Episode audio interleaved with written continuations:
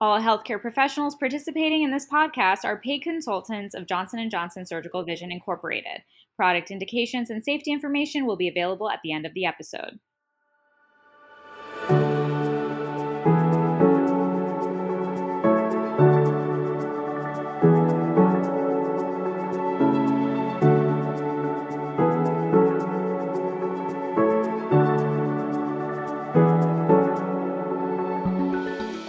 Welcome to the episode of Fine Tuned. My name is Rana Jaraha, and today we have two guests with us Dr. Ravi Patel, a Florida eye specialist, and Michael King, founder of the LASIK Marketing Agency and creator of the Clinic Marketing System. Welcome to the podcast. Thanks, Rana. Thank you. It's great to be here. So, today we're going to talk about how to keep staff feeling positive and engaged, whether that's in the average day to day or throughout times of significant changes. Let's start with you, Dr. Patel. Can you tell us how your practice responded to this last year? Yeah, well, obviously, you know, this last year has been very challenging for many companies, both within ophthalmology and in general. Uh, one of the advantages we have in ophthalmology is that patients continue to have pathology and have to be treated, so we were able to maintain at least some level of work. You know, when things started to shut down last March, we told all of our staff we were going to do our best to keep them employed and not furlough anyone all the doctors made the decision to not get paid during this time and use any operational money we had to pay for the staff, and we shared that decision with the staff. Now, we were also very fortunate to receive some help from the government's payroll protection program, so we were able to keep everyone employed, although perhaps not at the same level of pay as before. But I do think with any big storm comes a brighter rainbow afterwards, so I'm looking forward to the future, but we have been very fortunate something we did to keep our staff feeling positive is when everyone came back to work in July, we knew everyone was short on money. So we gave employees their end of year bonus in July to help them weather the storm. And we told them that if the practice does well in Q4, we'd also give a holiday bonus. And hopefully we can continue to fulfill that for our staff and do well as a practice. The greatest fear that most staff have is job security. And are they going to have a position long term? And this fear can be stronger, especially in years of worldwide uncertainty. And I believe one of the most important things that you could do as the leader of an organization is to have very transparent communication with your staff, letting them know exactly what your plan is, and which Dr. Patel did very well. And the second thing I feel is very important is to get to know your staff on a personal human level and find out what is driving them. If they feel connected to you, they'll be more willing to weather those times of adversity. And the third thing you can do to help them through that, that, that fear of job insecurity is to share your vision with them. You really want to eliminate those speculative water cooler conversations and transparent communication and clarity about future plans really addresses their fears and can end a lot of that. Something that we've heard a lot about this last year is telemedicine, which can make the human connection Mr. King brought up more difficult. How can practices introduce telemedicine in a way that doesn't further distance staff or patients? So, I have a lot of experience helping my clients with the virtual side of things, and telemedicine has been very, very successful. It's not just a matter of using it correctly. Well, we, we have got we measure everything from a data perspective, and I'll give you some hard data on virtual consultations. One of the most important metrics for any medical practice is the lead to consultation conversion rate. So last year, we measured the ability of a group of clinics to convert a lead into a consultation within a seven day period of time. Last year, prior to virtual consultations, those clinics converted between 28 and 35% of their leads to a scheduled consultation. This year, those same clinics are offering either virtual or in office consultations, and they are converting on average around 42% and some as even as high as 65% of those leads into consultations. So my point is, is that we've all become so used to staying home and working over video calls. It's almost to the point that um, when when when we ask someone to get out of their home office and come into our practice, there's this friction involved into that. And a medical visit really can be splintered into two buckets. A portion of the visit is for the actual medical workup, an examination, and so on. The rest of the medical visit is usually for education, what their pathology is, what treatment is needed, how much does it cost, how much time they have to take off of work, and so on. So, telemedicine can be used to address all of those questions that people have, and usually in a more cost effective and time efficient manner. So if you have a virtual consultation prior to the first appointment for an elective surgery, such as you know for LASIK, you can qualify the patient, and then the only patients that you're bringing into your clinic are the ones that have already been triaged, so to speak. And they've actually, you'll find that they're going to be that much more engaged. The staff love it because you know they're not having to work up patients that either aren't really serious or aren't qualified and patients love it because they're able to learn all they need to know about whether or not they're a medical candidate for this procedure or if they really want it right?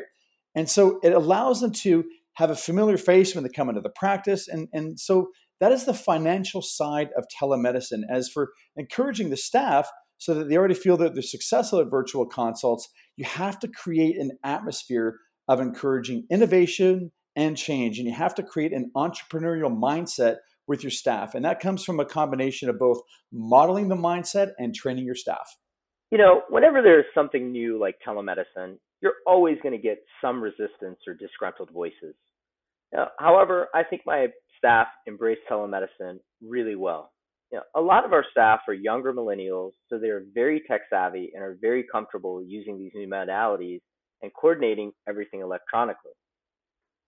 As Michael said, there are some parts of offices that, that translate well to telemedicine, and others, such as the slit lamp, slit lamp exam, that do not. Now, we chose a mobile platform that was very easy for patients to use and is mobile friendly, and then we trained our staff on that platform so they were aware of the nuances. We've been using predominant telemedicine predominantly in two ways. You know, first, we've been using it to help refill medications. We know not all patients feel comfortable coming into the office currently, and we want them to be able to continue with their medication. And the second way is to educate the patient's family members. In the past, the patient would bring a friend or family member with them to the preoperative visit. Now we can't have extra people in the office, so we are remotely inviting them to the visit. We're providing a lot more patient education materials, both physical and virtual. And we have a patient portal that allows patients to access their medical records and check what is happening with their care. So you you've both provided some great examples of how you engage your staff with new technology rollouts like telemedicine. How do you handle onboarding other new procedures or processes in your office and educating your staff? You know, we always try to create a standard operating procedure. And obviously, uh, that's a challenge initially because we don't know ourselves exactly what is going to work best. But we start by educating the physicians and having a meeting with the physicians at each location to talk about the new technology we are bringing on board, what it does, how it works, and which patients we think will benefit from it. We do this with the assistance of the manufacturer or their representative, frequently as a lunch and learn where they come in and do a basic product demonstration or presentation. We take advantage of online tools or simulators offered by the manufacturer to educate our physicians and patients. And we also use company sponsored or supported materials to start educating our patients. As a refractive cataract practice, we want to make sure our patients always have the latest technology and what we think is the best out there. Our staff is accustomed to constantly learning and adapting to new technology. Dr. Patel is, is right on track to create a standard operating procedure and educate the entire staff. And one of the biggest mistakes I've seen with practices that they do is that they only educate a few key people when they bring on a new process or technology. Then they roll it out and they don't have the entire buy-in from, from, the, from the whole staff. And success with a new process or procedure comes in the planning stages.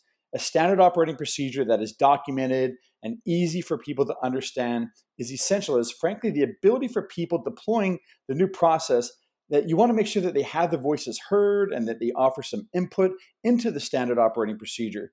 You get the greatest buy in when the staff is able to be part of the planning as well.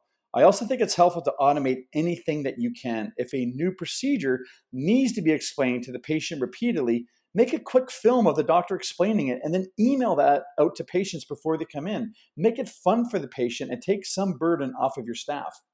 Creating videos to send to patients is great. I mean, it really contributes to a consistent message to patients, which we know is so important. Furthering that idea, how do you ensure that your staff are correct and consistent with their information following initial training? So, once you get past the initial onboarding, you need to remain consistent in your message, and new recruits also need to be trained.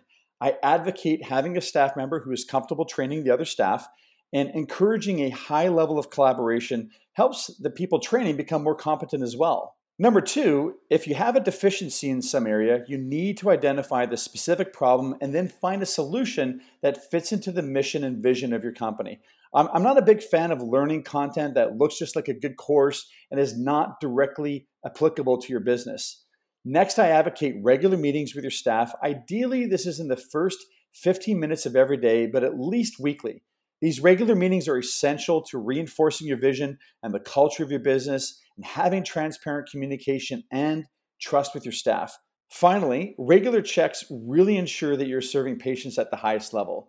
This could be recording phone calls or consultations to review, or role playing during your meetings, or actual fun tests with each other. There are many ways to ensure the highest level of service from your staff, but it all starts with regular, transparent communications and environment of trust rather than trying to catch them doing something wrong. Yes. You know, one thing we discovered is that if some team members knew about something and the other team members did not, this obviously did not work well. Now, communication and consistency are key. For example, we couldn't start offering Tecnis Symfony IOLs without our staff knowing what they are and what they offer the patient and being educated about it.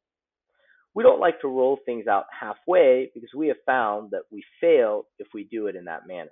We take the approach of making sure everyone understands the concept, is familiar with the product, feels comfortable discussing it, and everyone is on board. One of the things that has been extremely helpful is a company that creates these QR codes for patients where they can get educational videos about conditions they may be asking about. This has been a game changer for us. We also have videos for patients to watch in the office and that are sent to them that discuss cataract surgery and all of their options, both surgically and for their lenses. And we also require our staff to watch these videos, and we have personally used these QR codes as well, so we know exactly what the patient is experiencing. Finally, we use a third party company that has online education modules with tests and staff are required to log on and complete a module every month in order to be eligible for their bonus. But to speak to Michael's comment on transparent communication and trust, I learned a lot of that from my dad, who is a retired physician. I personally go around every day at the end of the day and individually thank every one of the employees in my office. I tell my scribe, Hey, Sarah, you were great today. Thank you. And I tell my front desk staff, hey, you guys rocked it and I really appreciate you guys, and so on. It's really easy to do and it goes a long way. I also try to eat lunch with my staff on a regular basis so I can get to know them and their personal concerns. They don't see me as an outside entity that is not approachable. I want them to feel comfortable coming to me because they also have a lot of great ideas. And if I'm not listening to them, when they are the ones in the trenches, we're not going to be able to improve in the ways that we would really like to. We do a lot of other things, including practice wide parties, birthday recognition, work anniversaries, and are as aggressive as we can be with our benefits. But just being appreciative and approachable is something that can be easily implemented in any size company. Showing your staff you value them is enormous. I really appreciate you both, Dr. Patel and Mr. King, for taking the time today to share your experience and knowledge with us. You've shared some excellent ideas for keeping your staff engaged, happy, and providing the highest service to your patients. So, to our audience, be sure to tune in for the next episode of Fine Tune.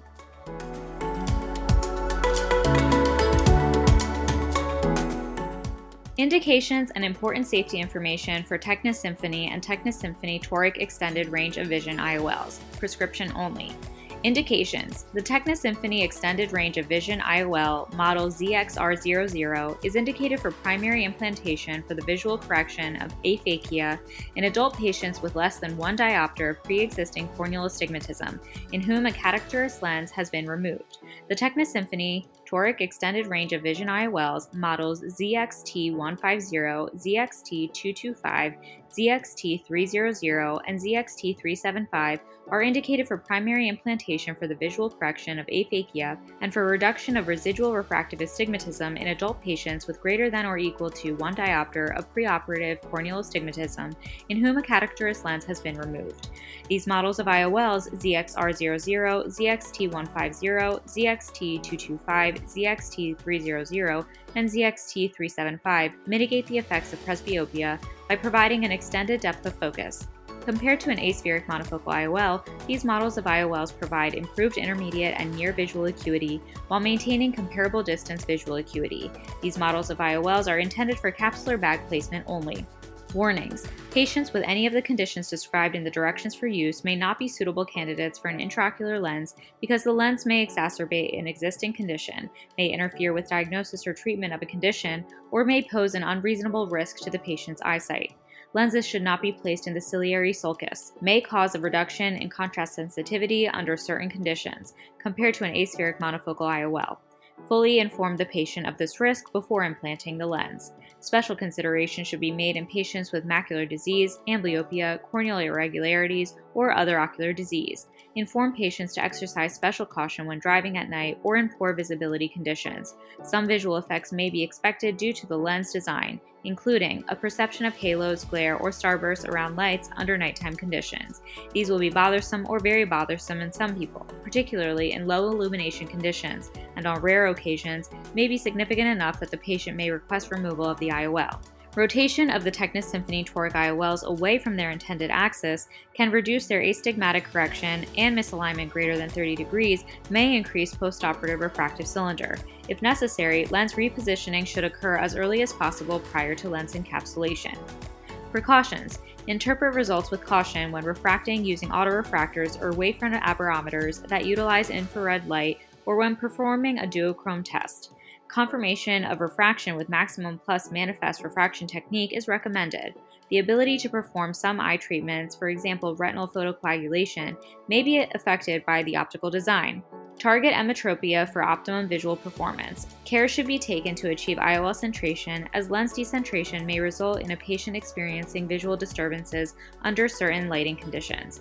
For the Tecnis Symfony Toric IOL, variability in any preoperative surgical parameters for example, keratometric cylinder, incision location, surgeons' estimated surgically induced astigmatism and biometry can influence patient outcomes.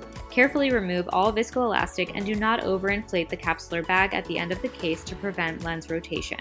Serious adverse events. The most frequently reported serious adverse events that occurred during the clinical trial of the Tecnis Symfony lens were cystoid macular edema, two eyes, 0.7%, and surgical reintervention, treatment injections for cystoid macular edema and endophthalmitis, two eyes, 0.7%. No lens related adverse events occurred during the trial. Attention! Reference the directions for use for a complete listing of indications and important safety information.